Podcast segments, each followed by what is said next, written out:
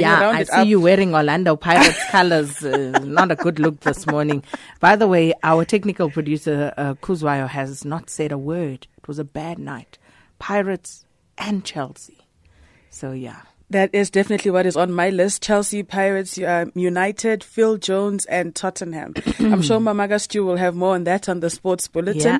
But also uh, Zuma trending. Lots of comments coming in on President Jacob Zuma submitting representations on why he should not be prosecuted for fraud and corruption. Carl Duplessis says what will really be interesting is to see whether the NPA will treat Zuma's representations as confidential and whether the media will ask for them.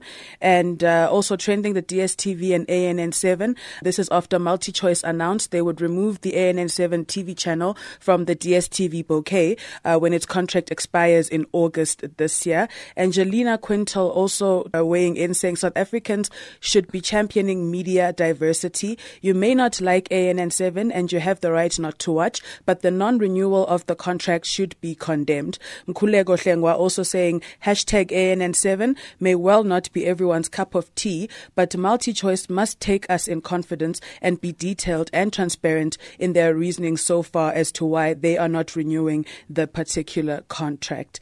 And uh, SK, we've been so caught up with what's been happening in the country and the news with your Eskoms and your Life Esidimeni that I completely forgot to speak about Marvel superhero movie Black Panther, which has been dubbed mm. one of the most anticipated movies of 2018. Uh, we had this conversation at the table the other day and we said we must all go to the premiere and rock up in our dashikis and and which is exactly it what sounds like a bad idea. Head wrap so big no one can see past you.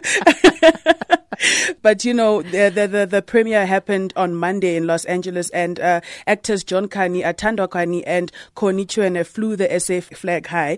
Ubabu John Kani was trending yesterday after comments he made on the movie. A host asked him what this movie means for Africa. Here's what he had to say. This movie it's going to deal with the myth that if the white colonialists did not land in Africa, we'd still be walking in skins and, and chasing each other. This movie will prove we built the pyramids in Egypt.